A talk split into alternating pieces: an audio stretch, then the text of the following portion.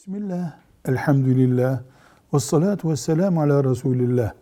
Bir Müslüman başka bir Müslüman kardeşinden helallik istiyor.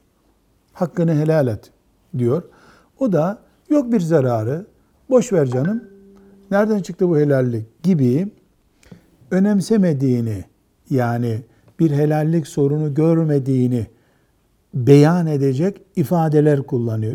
Helal et hakkını diyene helal olsun kardeşim deyince hak yüzde yüz bitmiş oluyor. Bu anlaşılıyor. Ama onun yerine nereden çıktı bu canım? Ne zararı var? Nereden gerekti bu helallik gibi bir e, cevap verildiğinde helallik alınmış sayılabilir mi? Buradaki cevabımız şudur. Eğer sağ gösterip soldan vurmak gibi mesela aradaki sorun bir çay içmekti. Bu çay için helallik istiyorum gibi gösterip aslında arazideki çalmayı, çırpmayı içten kastediyorsak elbette böyle bir helallik söz konusu olmaz.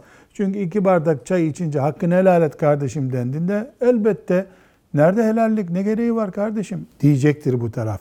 Böyle bir tuzak yoksa aradaki muhabbette böyle bir ifadeden bütün bir helallik kastettiğini ortaya koyuyorsa bu bir helallik olabilir. Ama her halükarda belli başlı e, kıyamet günü sorun olarak karşımıza çıkacak alınması gereken helallikler için muhakkak şu konuda senden helallik istiyorum deyip peki helal ettiğim sözünü duymak en doğrusudur.